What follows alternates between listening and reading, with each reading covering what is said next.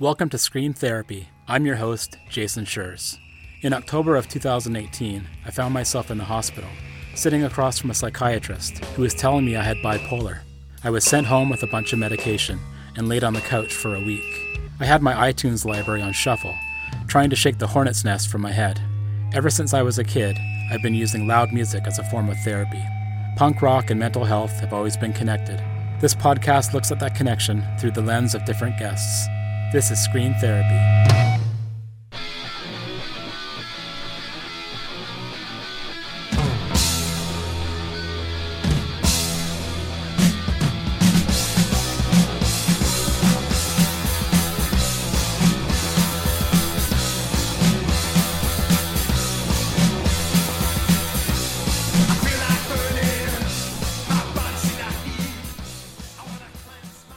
We've all heard tales of the early days of punk rock and the New York and London punk scenes that spawned a worldwide phenomenon of freaks and weirdos who liked it loud, hard, and fast.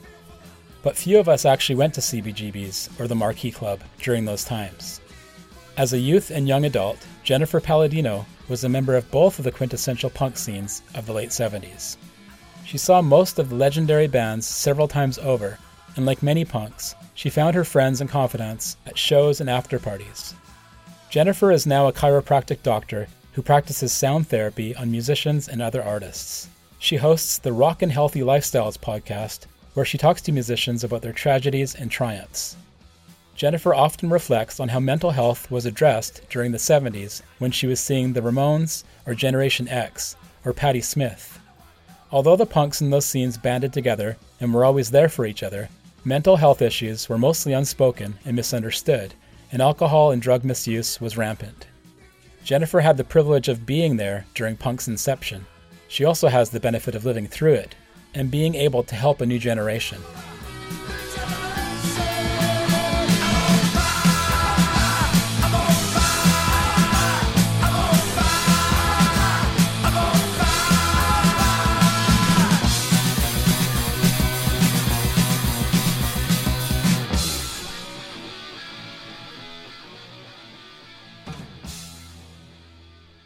I'm Dr. Jennifer Palladino. I'm a doctor of chiropractic. I'm in private practice in Los Angeles. I've been a chiropractor for 33 years and I specialize in treating injuries of musicians and instrumental musicians and performing artists. And I grew up in New York back in the 70s. So my introduction to punk was really right where it was happening. I was 16 in 1976, 40 plus years ago. It was really a great scene. I, I'm from Long Island, and the whole punk scene that took place was in Manhattan. And we would jump on the train and go into the city and party all night. Max's Kansas City was actually my favorite club, CBGB's, of course. Certainly the Ritz, which was a great place to see bands and see people like Patti Smith. I can't even tell you how many times I've seen Patti Smith, Richard Hell and the Voidoids, and Robert Gordon, and certainly the Ramones. You know, people were making fun of the Ramones back in those days when their first album came out. It's like, oh, those guys only play three chords. But that was so core New York and something that I really related to. Like, to me, that's my music. Blondie was a band, not Debbie Harry. Talking Heads and people like Johnny Thunders, who was in the New York Dolls, but then he broke away and did his own thing. I was a big Dead Boys fan, love that band. But it was a great scene. A lot of punks hold reverence on the New York punk scene in the 70s. Obviously, that was one of the places it originated, along with the UK. And not a lot of people have the experience of being there, and you were there.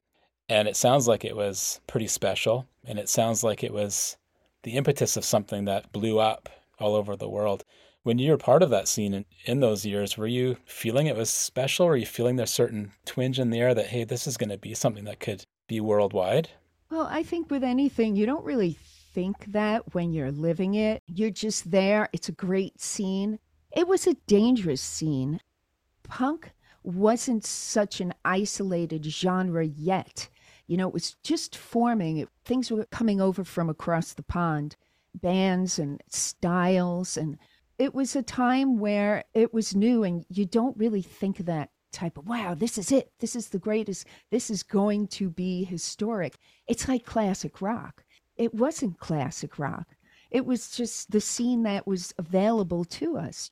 It was definitely a dangerous scene. I mean, so many people I knew. I mean, they're not alive. I'm here to tell it, but it's a shame. But it was drugs and violence. It was very raw. The way punk is portrayed, not only in movies and books, but also from a lot of stories I've heard from people who are actually in the scene, so real life, is that a lot of these young adults came in from broken homes, from the suburbs, from places where they were being abused, from unfortunate situations, in a lot of cases, scary situations, and found this scene and these people that were their people. And yes, it was a debaucherous and nihilistic scene, but it also was a safe haven for a lot of these folks. Did you experience that amongst your friend circle? I was standing on the edge, keeping a safe distance, but part of it a lot of city kids, a lot of kids from the boroughs surround Queens, the Bronx, Brooklyn, and Manhattan, and other people who had gravitated to New York from other states and who were keen on this scene. I would say there was a lot of sadness, there was a lot of family issues, and not saying I didn't have any of my own, which possibly made me gravitate toward that new punk thing because it was definitely a way, a different way of being able to express yourself. It just felt good. It just, keep in mind, I grew up in the 60s and 70s. So I have a great family, parents who loved me and sister who loved me, and we're educated people. But my father, he suffered from paranoid schizophrenia. And It's very difficult to see your loved one so tormented, especially as a young child, an impressionable kid. And then you're going through adolescence with all these hormonals. I think adolescence is a dirty joke. if we could survive, that means something. But that's what I think originally drew me. That and because I had access. Having access to a scene is helpful. But I did recognize there was a lot of people who were drug addicted, poverty stricken, and who were just depressed and suffered from. We didn't have these, we didn't have bipolar, was not something that was commonly diagnosed. ADHD, Asperger's, autism, these were words that I never heard in those days. Hyperactive, that person's hyperactive. And with a lot of mental health issues, it was a shameful thing to have in the family or experience, and you were quieted with these issues. And so many people were suffering. It was no different than now, but now at least we can talk about it. You could not talk about it. It was embarrassing. It, you know, you would shame your family or so I think a lot of kids saw that there were other people who were feeling this, other kids who were feeling this, and the music just punctuated it. Punctuated it. That's why there was so much of a gravitation toward these clubs, toward these bands. And the punk scene being more open, maybe the dress and the style of style of music, talking about these issues in the music. I wasn't there, and but I know what it's like now. I know that when I go to a show now, I feel like I belong, and I don't feel like such a weirdo and a freak. Even though, yeah, I'll take those terms and turn them around and use them for empowerment. Back then, it seems like it was a lot more chaotic. There were little areas of camaraderie, so we would come out of CBGB's and the Hells Angels would be there, but they would watch over us. They would protect us, you know, scantily clad, wild dress, the Bowery is a dangerous place, and you come out at two, three o'clock in the morning just to go to an after hours club after that. And so, in that respect, but I, I don't, I didn't really feel that way. I think there was more of that camaraderie that I felt in London than I felt in New York. New York was, there was a lot of stylistic things happening. You know, people were really kind of coining the dress. It was all so new. All these things were like, what's the newest thing? Or what is somebody doing that we can do and have a takeoff of as far as our dress goes or music? I'll give you an example. So I love the Dead Boys, and Stiv Bators was lead singer. And just for people who don't know, he really lived the part. He really did. He was a nice person because I was lucky to get to know him, but he really lived the part. In fact, a lot of those guys did. And so Stiv passed away. He was hit by a bus or something in Paris. But that night on stage, we were, of course, up front, and he took a box of crickets and he poured it all over the audience. It was just something that was, who did that? No one did that. no one did that. I got my electronic ain't no loser. Uh,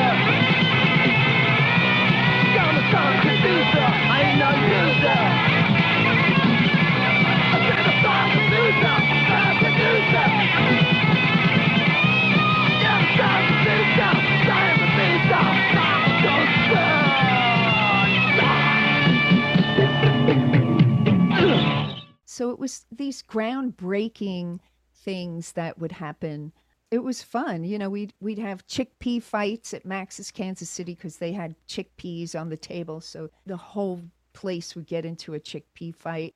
But the camaraderie, it was, you know, you saw a lot of people die, a lot of heroin. Mind you, disco was happening uptown on the west side. Studio 54 at that point was really blazing. So you had a lot of this diversity of music. But then the opportunity I got to go to London, the scene there, and that was in uh, 78, 79, and 80. I lived over there. Yeah, you got the best of both worlds. Yeah, and what happened was I met my boyfriend at the time, and he was, believe it or not, he was a responsible punk. He had a job working for Britrail, which is the railroad over in England, and and he also worked at the Marquee Club. Now, the Marquee Club was around for years, even before the punk scene, but it was really a pinnacle place of punk and a lot of where punk developed. Also, too, you know, Electric Ballroom, the Hundred Club, those places. You'd see the Clash. and I saw so many bands there. Chelsea and Slaughter and the Dogs, the Slits, Generation X, that's Billy Idol's band. What a great, great band. That was wonderful. The members, the song Stand Up and Spit, because spitting was such a huge thing. Like English thought that Americans love to be spit at. So when I went to see the Ramones down in Brighton, down in uh, Top Rank Club, I mean, there were guys on the side of the stage with towels just to wipe the spit off the stage so Dee Dee and Joey wouldn't slip. So it was that kind of thing. Gang of Four, Stiff Little Fingers. They were from Ireland, but they were big. The Damned, of course, and Buzzcocks. Yeah, Buzzcocks. Yeah. Great stuff.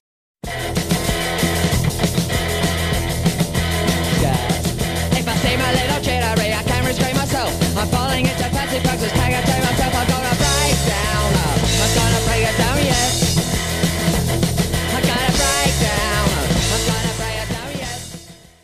UK subs and then of course there was the mod scene which they were very opposed to each other the mods and the punks.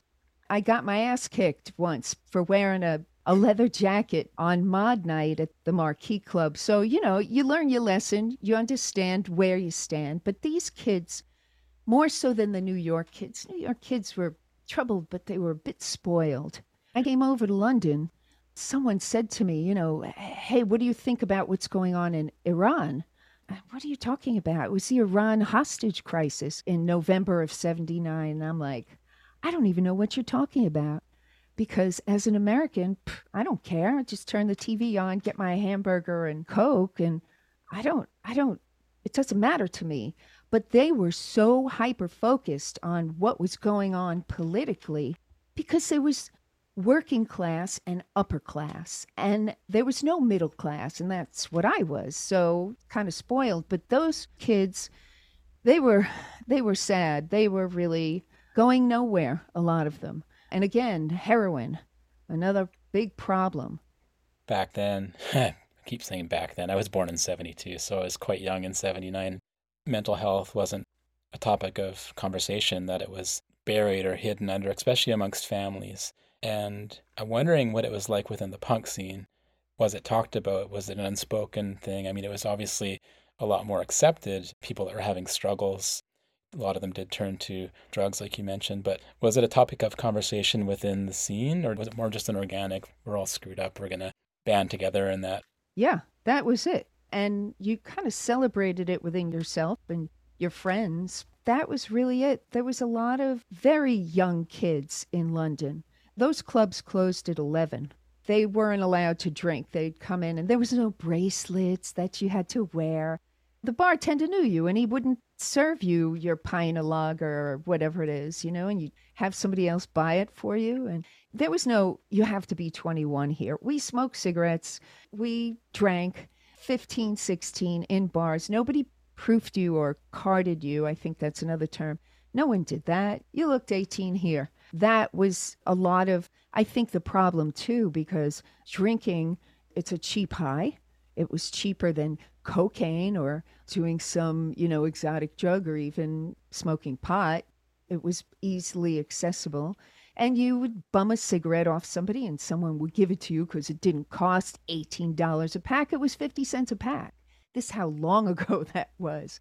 And so I think a lot of the drug access, the alcohol access, there was no worrying how am I going to get high.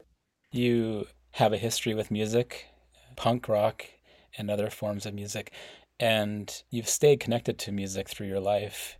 In fact, you have a foundation which talks to musicians and looks at how music has affected their life and in some cases saved their life, which is a big thread of my book that I wrote. Obviously, a thread of this podcast. So I'm wondering how you pivoted from being a fan through your upbringing and through your adulthood and now into working with musicians and looking at their health? Well, I think what happened is like anything, you know, we turn to our music, whatever our music is, you know. I mean, it doesn't matter if it's opera, it doesn't matter. Classical or whatever the genre, you know, your music saves you. I'm sure everybody listening can attest to that.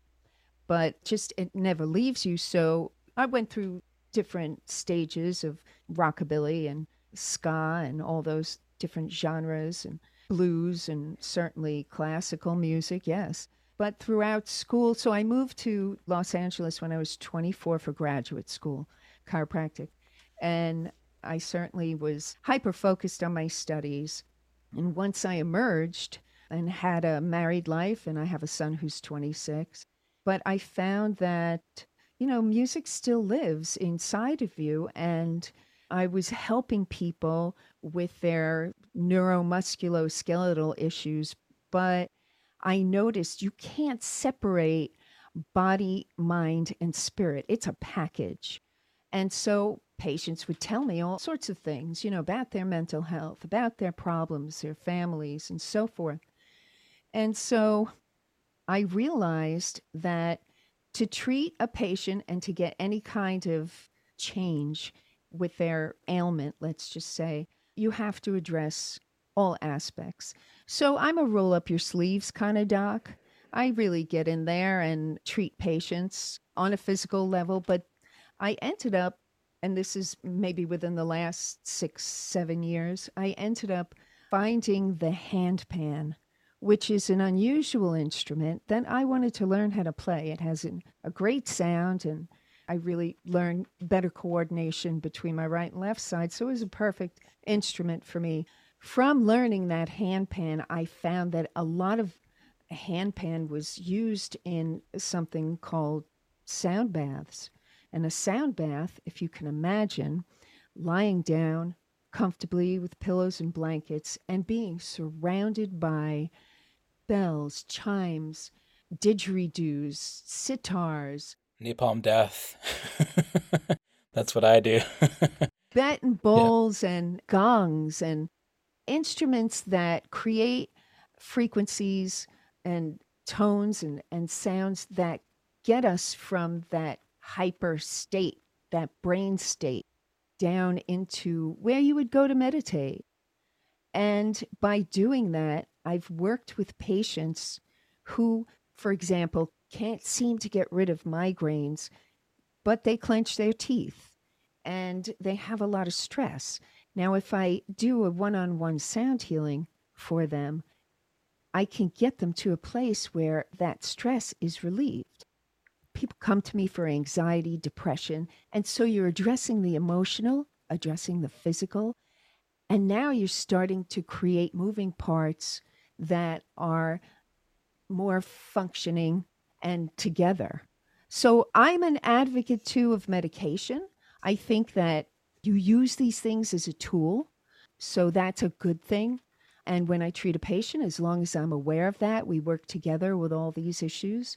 But I've treated a lot of musicians who suffer from stage fright, a lot of classical ballet dancers with injuries who can't get past certain blocks. So it's there. It's there for us. Doesn't matter that you're a punk if you deviate into this other world. We're so lucky now.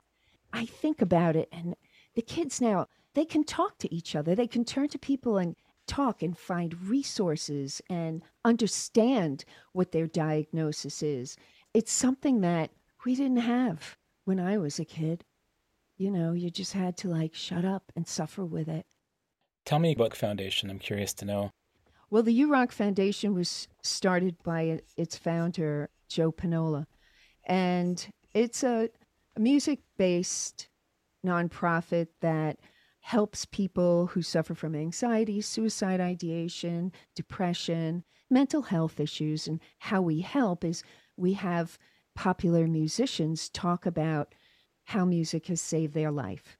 So guys from Korn, uh, Slipknot, a lot of heavy metal bands. But really, in essence, it's the same thing. We're open to talking to anybody, which is why I have my podcast. And your podcast really looks at what makes musicians tick and creative inspiration, but also at the same time, how that feeds into being healthy mentally, physically.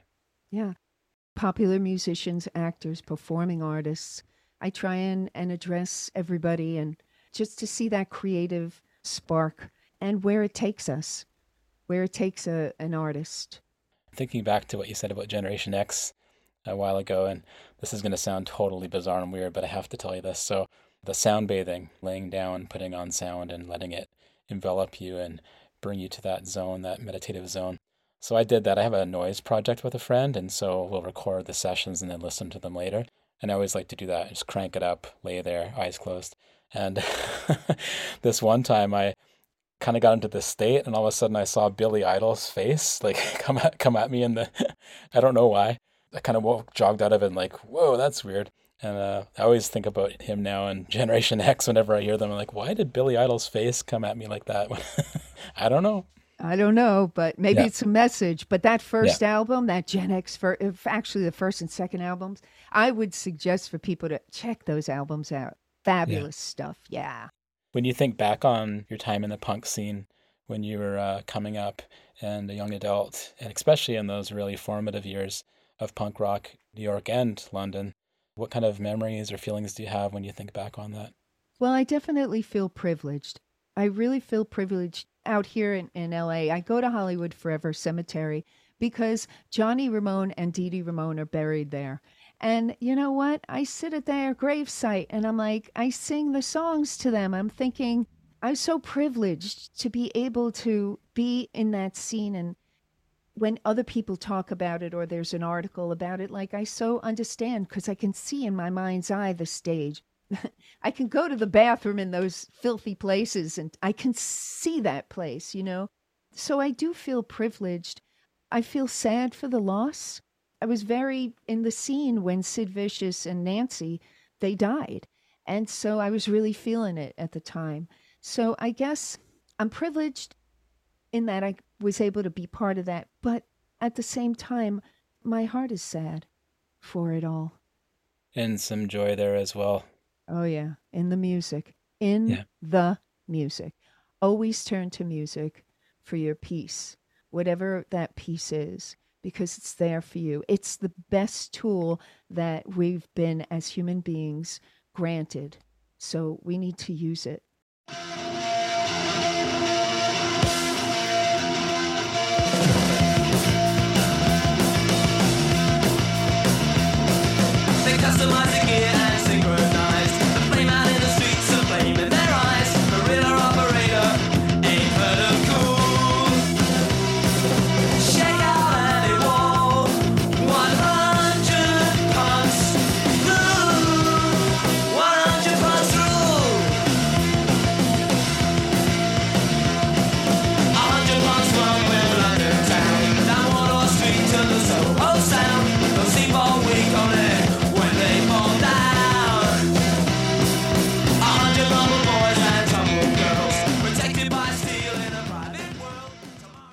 That was my conversation with Jennifer Palladino. RocknHealthyLifestyles.com. For more episodes of Scream Therapy, go to ScreamTherapyHQ.com or wherever you listen to podcasts. Big news the Scream Therapy book is available for pre order. Scream Therapy, a punk journey through mental health, tells my story and the stories of others who use punk as a catalyst for mental health. Like this podcast, it links the community minded punk scene with the mental wellness of the punks who belong to it. To pre order the book, go to screamtherapyhq.com. For merch, check out the newly opened store at screamtherapyhq.com slash store. And for even more designs, check out Scream Therapy on TeePublic. Okay, enough promoting. It's time for some thanking. Thank you for listening to Scream Therapy. Doing this podcast and talking to folks about punk rock and mental health has been a crucial part of my own mental stability, and it means so much to me that you're out there listening.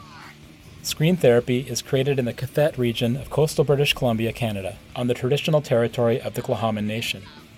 Contact me at screamtherapyhq.com or email me at screamtherapypodcast at gmail.com. I'd love to hear from you. Let's talk about punk rock and mental health. Until next time, take care and be well.